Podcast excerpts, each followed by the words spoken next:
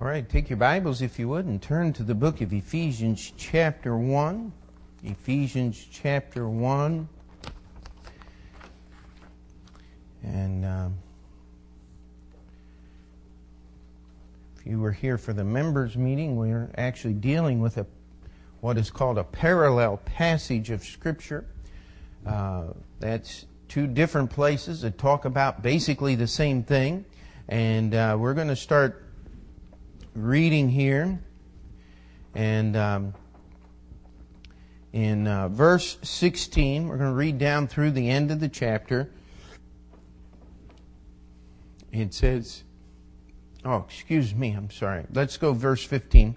Wherefore I also, after I heard of your faith in the Lord Jesus and love unto all the saints, cease not to give thanks for you, making mention of you in my prayers that the God of our Lord Jesus Christ, the Father of glory, may give unto you the spirit of wisdom and revelation in the knowledge of Him, the eyes of your understanding being enlightened, that ye may know what is the hope of His calling, and what the riches of the glory of His inheritance in the saints, and what is the exceeding greatness of His power to usward who believe, according to the working of his mighty power, which he wrought in Christ when he raised him from the dead and set him at his own right hand in heaven in the heavenly places far above principality and power and might and dominion and every name that is named not only in this world but also in that which is to come. And hath put all things under his feet and gave him to be the head over all things to the church which is his body the fullness of him that filleth all in all. And as we read these verses tonight, this is Paul's prayer for the church at Ephesus. He, uh, in everything's just kind of gathering around Ephesus for uh, some reason the last few uh, lessons, but we've been dealing with in our Sunday school time the story of how Paul went to Ephesus, spent three years there. We touched on that uh, some the, this morning and certainly last week. And uh, as Paul is praying for this church, he says, There's some things that I am praying is going to happen in this church. And, uh, and these are things that we ought to pray for. These are things that we ought to ask the Lord to do in, in our midst. And, and it starts here in verse 17. He says that the God of our Lord Jesus Christ, the Father of glory, may give unto you the spirit of wisdom and revelation in the knowledge of Him. Now, you have to be careful as you, as you look uh, at, at that phrase because people uh, love to find hidden things. And that's what the book, that's what the word revelation means. It means something that is revealed. When we talk about revelation in the Word of God, we are talking about those things which God reveals to us that we would have no other way of knowing except for the fact that God took the time to give that information to us. We've often asked the question just to help us focus what would you know about God if you did not have this book called the Bible? What would you be able to know about God? Well, according to the Bible, uh, we could know that God exists according to uh, Romans chapter 1. It says that the invisible things of Him from the creation are plainly seen. I mean, you, no honest person can look up into the sky at night, except in New York City where all the ground lights blot everything out. But, uh, I mean, you look up into the sky, uh, if you've ever been out in the country where you don't have all the, uh, the ground lights blocking things out, and I mean, just look at the stars in the skies. I mean, that's one of the things I like about where my mom lives is uh, when the lights go out, it is dark. I mean, there is nothing around, and you can. it just seems like you could almost reach up there and grab those stars. That tells us, uh, just looking at that tells us that somebody, something bigger than us, had to put them there. Amen? But Paul says that's not good enough. I want you to have the spirit of wisdom and revelation. Now, so you don't get mistaken and think I'm sounding like one of those televangelists that put your hand on the TV set and God will reveal things to you. Uh, the Bible, look at the words here, it says, in the knowledge of Him. God wants to give you the spirit of wisdom and revelation, but that spirit, that understanding, that revelation, that wisdom is controlled. It has limits. It has barriers set up around it. Those, that knowledge and that wisdom, that, that revelation that God wants you to have is going to tell you more about Jesus Christ. That's how you can tell the difference between false revelation and God's revelation every time I read a passage like this, I mean, the commercial is playing in my head right now. And uh, has anybody here ever heard of Ernest Angley? Uh, he's uh, uh an evangelist. In, well, I don't know what you would call him. He's a fraud, is what he really is. Uh, he brought the Cathedral of Tomorrow in Akron, Ohio. Uh, he wears white taffeta suits. And so when the lights shine on him, he glows and uh, he looks like a marshmallow, and uh, he he really does. And but I can hear his voice. Uh, I don't know why my mom used to watch this thing, but he would say, When I was a little child, I had a vision, and God carried me up into the stars, and He told me that these were the souls that I would reach for Him. Now, that's how he started his program every night. Now, what does that spirit of revelation tell you? It tells you that, man, this Ernest Angley guy is somebody super duper special because God gave the same promise to Ernest Angley that he did to Moses, only those were going to be all the souls that he would win. You know, I, the Lord has enabled me to, to lead some people to Jesus Christ, but I've never saved one soul. Jesus has saved them all. And that's one of the reasons I know that Mr. Angley is a fraud, is because his spirit of revelation makes Mr. Angley look good, not Jesus. We need some wisdom today. Amen.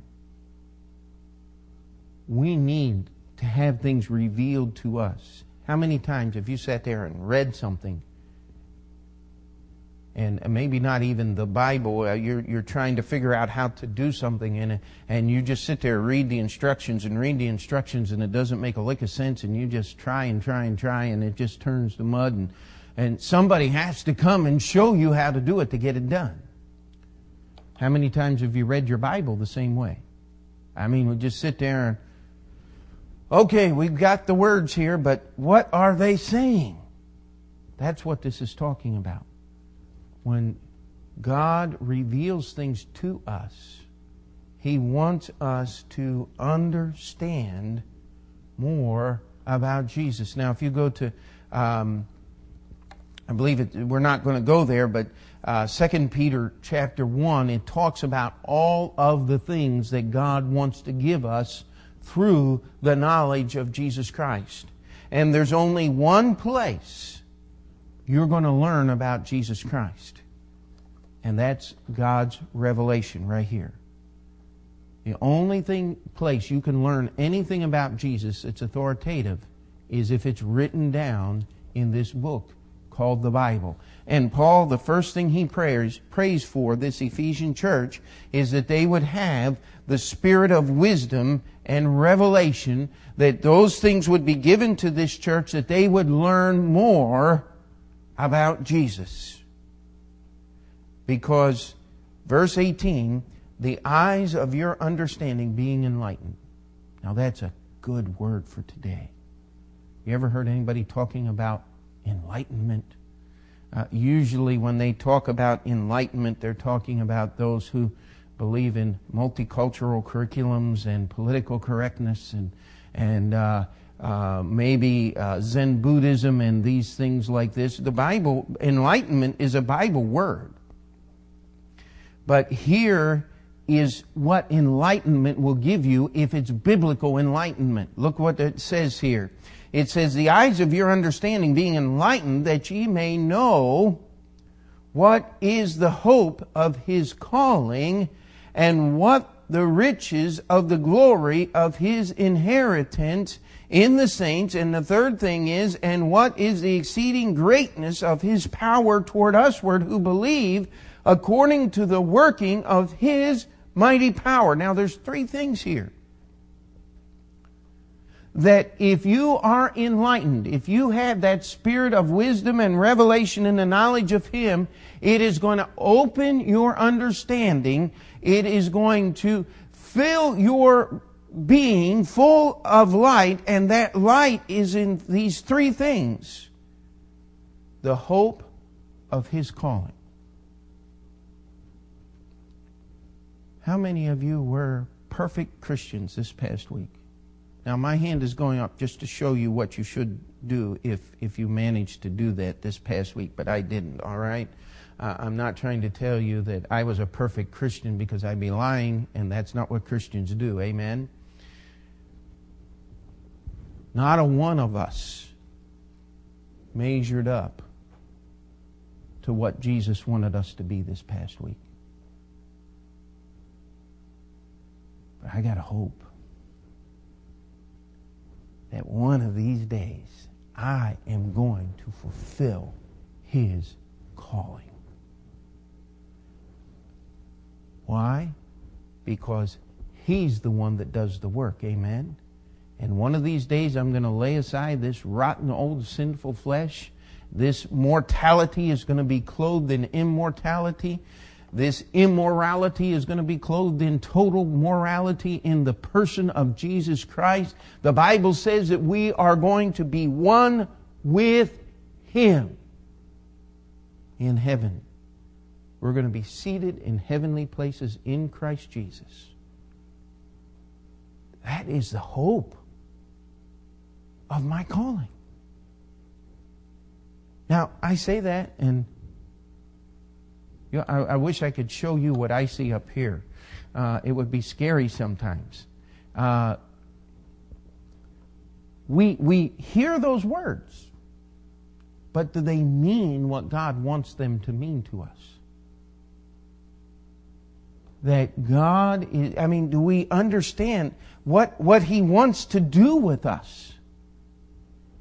There are passages in the Bible that says He wants to use us to show His glory. He, he is going to take us one by one in eternity future and say, now I want you to look at the life of this person. Not one sin is going to be mentioned because they're all paid for on the cross. Amen. And he's going to say, now look what I did with this person.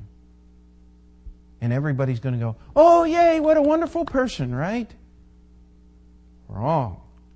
They're going to take one look and they're going to say, there's absolutely no way that guy could do anything except for the fact that Jesus did it through him. Glory be to God. Amen. That's the hope of our calling. That God would actually do something in our lives that will bring glory to Him not only today, but through eternity. That is the hope of our calling. Got to get a hold of that. And if that doesn't put a smile on your face, there's absolutely nothing that will. I mean, that's why we need to go back to that spirit of wisdom and revelation because we need to get a hold and understand that that's what God wants to do in our lives. The next one here is that ye may, uh, that, uh, and what is the riches of the glory of his inheritance in the saints? Have you ever been discouraged in your ability to serve the Lord? Anybody like that out there? Am I the only one? You can hold up your hand on that one, okay? We've all been discouraged. Now, here's what you need to do when that happens you need to remember what the riches of the glory of his inheritance in the saints is. The riches of the glory of his inheritance. Now, where's that inheritance? In the saints. The Bible says that we are joint heirs with Jesus Christ. That we are listed in God's testimony. If anything happens to him, and it's never going to, amen. But he is going to give us all things. The greatest thing that God has given us is the forgiveness of sins. We, I, will tell you, I look at my life and I get, I get discouraged. I just say, Lord, why? You know, you you need to get somebody who will really be a pastor in here at this church. And some of you say, well, we like you. Well, I'm glad you do. But uh, I, I'm uh, you know, I, I look and then I, I realize because what I'm doing is I am putting my attention on my shortcomings and my failures, and I'm forgetting the riches of His glory, of the glory of His inheritance. Do you know when you've sinned this week that God didn't go, Come on! I tried to tell you over and over and over. And, how many of you ever had a parent do that to you? Hmm? Or a teacher, someone that's training you, just over and over again. Say, You've got to get this. What's wrong with you? God doesn't do that. He knew every wrong thing you would ever do long before you were saved long before you were born. Before he spoke the least little spot of light into existence, God knew everything about you, and yet he sent his son to pay the price for those sins. You see, it's the devil that loves to remind us of our sin. Now, we got to be careful. There's some real screwballs out there and they'll tell you, well, Jesus paid for every sin on the cross, so just forget about it. Don't worry about it. You can just go on living and enjoy life and forget about it. God's taking care of it. That's not what the Scripture says. It says if we confess our sins, amen? That's the riches of the glory of His inheritance.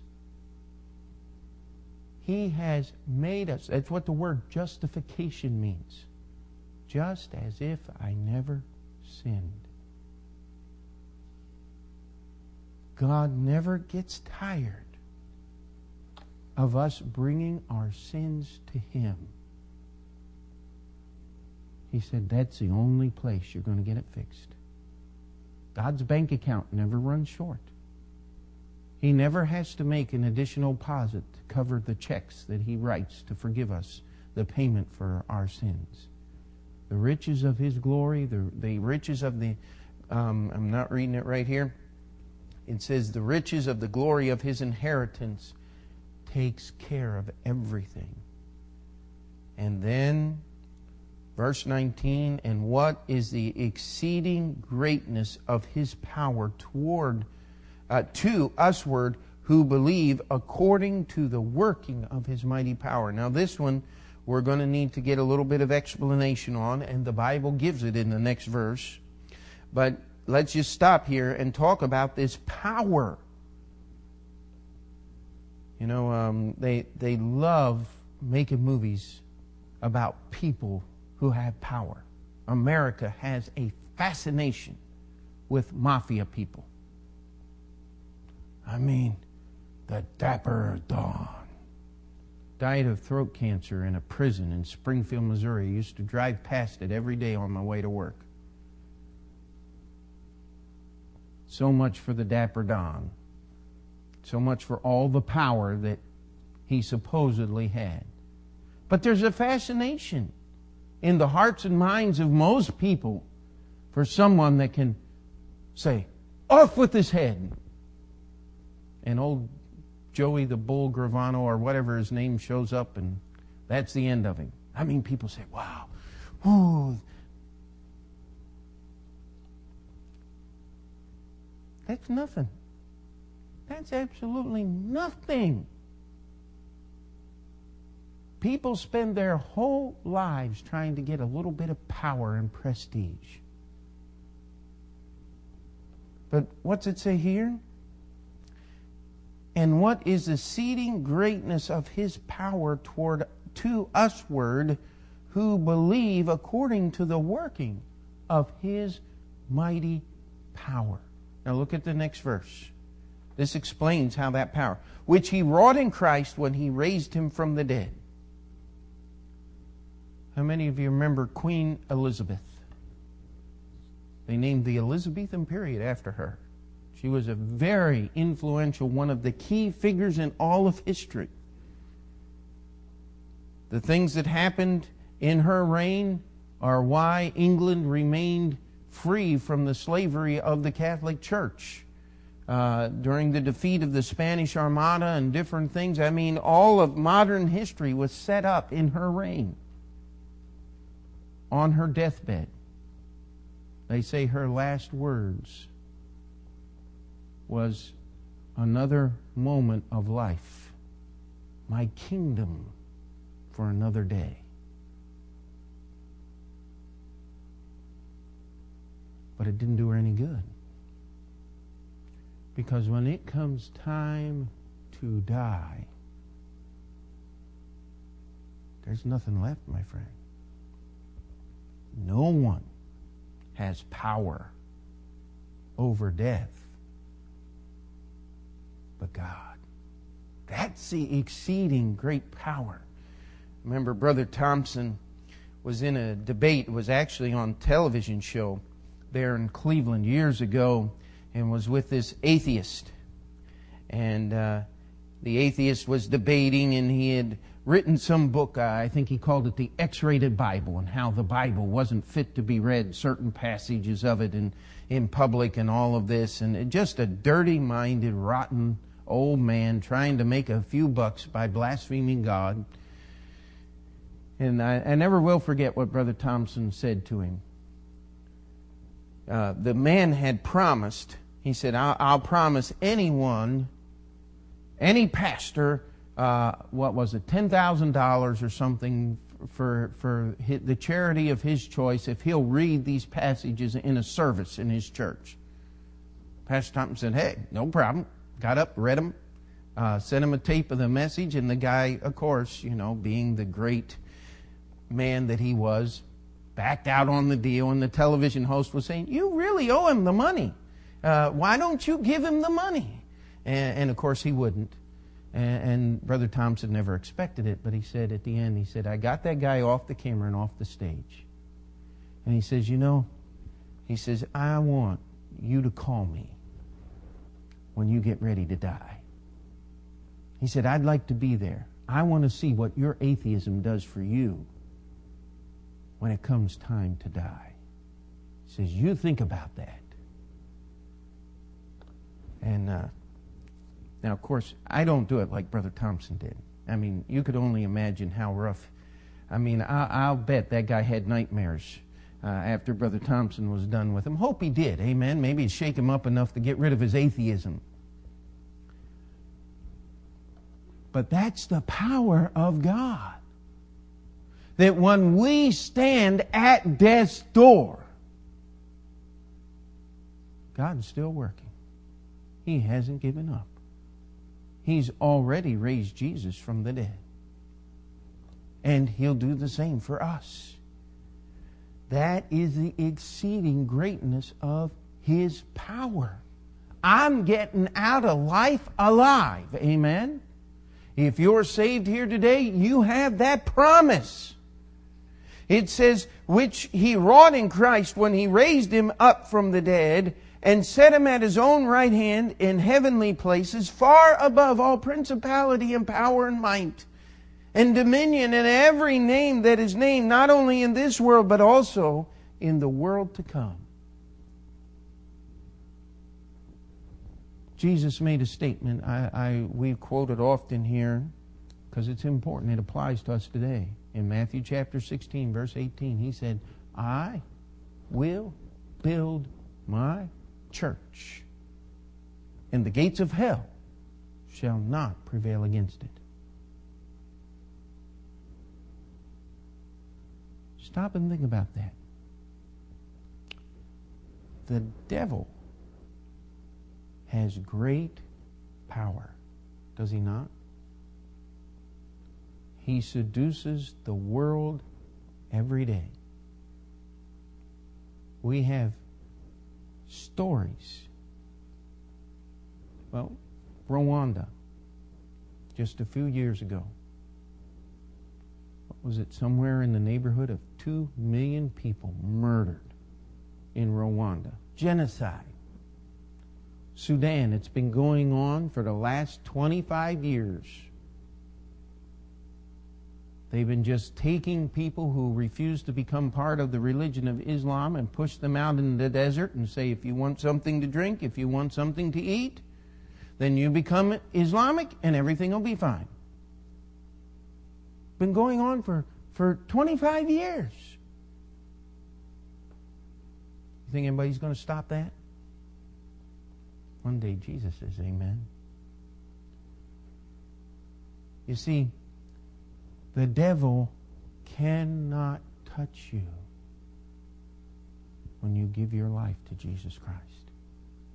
There has not been one person who has ever put their faith in the Lord Jesus Christ that has ever lost their salvation because it's paid for by the blood of Jesus Christ.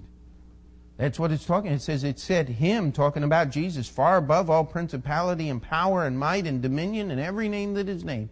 There's absolutely nothing. This is how the power of God worked mightily in Jesus' life, and it will work the same way in your life, not elevating you above every name, but keeping you safe from every dominion and every power and everything that is out there. I am safe in the protection of the Lord Jesus Christ. And it all comes when we simply trust in Him. Just uh, two more verses and then we're done. It says, and hath put all things under his feet. Now these, this is how that spirit of knowledge and, and, of wisdom and revelation and the knowledge of him works in our life. It is through the hope of his calling, the riches of his glory, and the exceeding greatness of his power. And this is what God has done in his power in Jesus Christ. It says, and hath put all things under his feet, and gave him to be head over all things to the church, which is his body. Now get this last phrase here. This is absolutely incredible. The fullness of him that filleth all in all. The fullness of him that filleth all in all is the body, the church. Everyone today, there are just so many things out there in Christianity where we're going to help the church along and the church isn't doing its job. So we've started our organization here and we're trying to, to do this and fill in where the church is messed up. Well, uh, you ought to just ask yourself the question if the church isn't doing what Jesus told the church to do, maybe it isn't Jesus' church after all. That'd solve a lot of problems now, wouldn't it? And that's the truth of the matter. But the real church of Jesus Christ is his body. And he is using that church to show the world who he is. Somebody might say, well, the world's not listening very well. Hey, that's not the goal. The goal is to be the fullness of Him that filleth all in all, to be His messenger. In the book of John, it says, As He is, so are we in the world. We are the witnesses of Jesus Christ. We are the servants of the Lord. We are to do what the Lord Jesus Christ would do the same way. If you're healthy, your brain and controls your body and tells it what to do, and you're able to sit up straight and you're able to uh, to feed yourself and clothe yourself and take care of yourself and and uh, have gainful employment and pay your bills and but we talked about Jean Stone. There was a disconnect. No one knows how that Lou Gehrig's disease works. But she spent the last 18 years laying in a bed on a respirator. Her only means of communication was blinking her eyelids. And the nurse's aide was trained there, and they would spell things out. Jean was a doctor in special education, had a PhD in training children with special education problems, worked with Johns Hopkins University. I mean, she was uh, as far up in her profession of education as you could possibly go. And there she was, trapped in a body, only being able to communicate by blinking her eyelids back and forth. That's what happens when the body's not working. Praise God, Jesus' body always works. Amen. It, it doesn't have those problems. He wants His church to be the fullness of His presence in this world. What a responsibility to take the presence of the Lord Jesus Christ to the world in which we live. And yet, He's enabled us to do that. It's what we do naturally because as a church, we're His body. And we serve Him and that's where all of these things take place. Paul's prayer Church, I want you to have that spirit of wisdom and revelation, but that spirit is confined to the knowledge of Jesus Christ. Nowhere else. It's not going to it's not going to give you premonitions of what stock market's doing. It's not going to tell you how to, uh, that somebody is trying to hurt you or somebody is going to do anything. Hey, we don't have to worry about that anymore. If the devil can't bother you, who else can? Amen? Oh, I mean, they can try, but you just have to remember hey, I have the hope of his calling that I'm going to be serving Jesus Christ. The riches of the glory of his, of his inheritance in the saints, the cleansing of all sin, the greatness of his power, death, devil, and any destruction known to mankind cannot touch or interfere with the power of God. And we are here to reveal to the world the fullness of Him that filleth all in all. What a prayer. My prayer is that that would be true of Open Door Bible Baptist Church. Amen. And that would be true of each one of us here. That we would have that power working in our hearts and lives. Let's pray. Dear Heavenly Father, we come before you and we thank you for these wonderful truths that are just right here in your word. We ask you to do your work in each heart and in each life. And before we finish that prayer, if you'd like to come and spend a few moments at an old fashioned altar just in prayer to the Lord, you may step out of your seat or you can pray right where you are, but